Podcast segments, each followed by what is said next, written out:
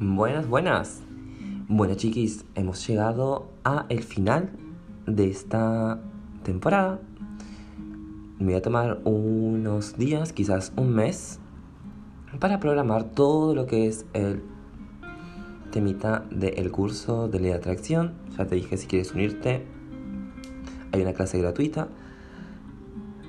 Pero además de eso, necesito soltar un poco estos episodios, más que nada para reorganizarlos y que las ideas no me surjan de, oh, Dios, no tengo contenido, ¿cuál va a ser la próxima idea? Y ponerme a leer algo, a ver si viene una. Entonces como que quiero organizarlo un poco más. Por eso voy a volver. Pero bueno, justamente ayer con ese pensamiento de, no tengo contenido, ¿qué hago? ¿Qué cosa hago? Ok, habla de lo que te está pasando. Y aquí te va. Es el realismo mágico.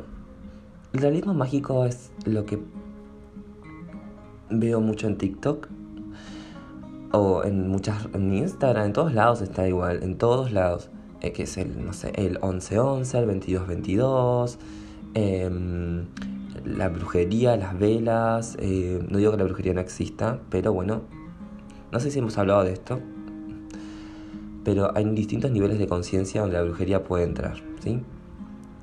Pero bueno, mucho realismo mágico, que todo es una señal, que las plumas, que veo, que todo. Bien. Vivir en el realismo mágico no está mal, porque yo he vivido en el realismo mágico. Pero una vez que empiezas a darte cuenta de cómo son las cosas verdaderamente y que tenemos un sistema activo reticular, ese realismo mágico empieza a desaparecer. Y no es que la vida se pone más dura, sino que se pone más... Mmm, como más... Más sabrosa porque de alguna manera es como que... Ajá, tienes esto, pero ya no le das ese significado. Porque eso es como más que nada una ayuda emocional. Y cuando llegas a esa instancia de, bueno, porque, a ver, vamos de nuevo, ¿qué pasa?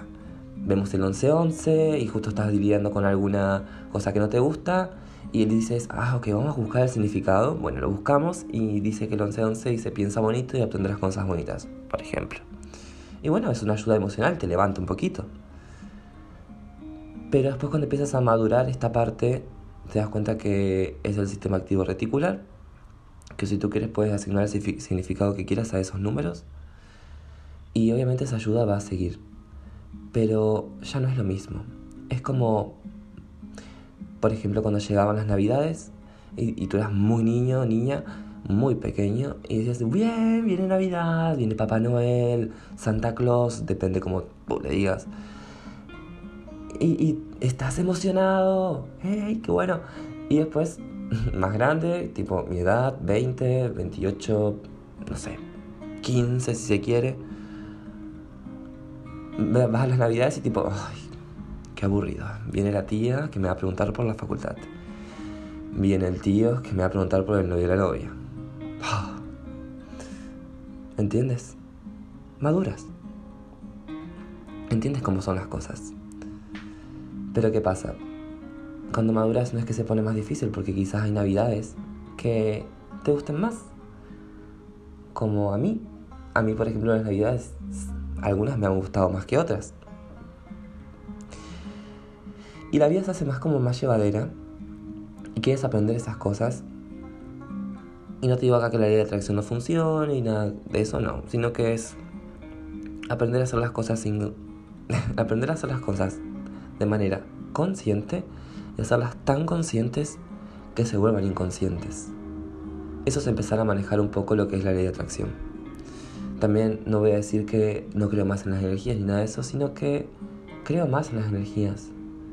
Nosotros producimos energía, nosotros producimos lo que son DMT, o sea, la dimetriptamina, que es justamente una hormona, una hormona, para no ponernos técnicos, es, una cosita que producimos nosotros que nos hace sentir como para manifestar cosas o dominar la energía. Lo producimos nosotros.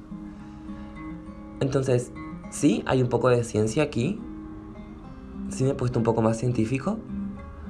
No dejo de creer en las energías y la ley de atracción y ley de asunción. Por eso no daría un curso si no creería en estas cosas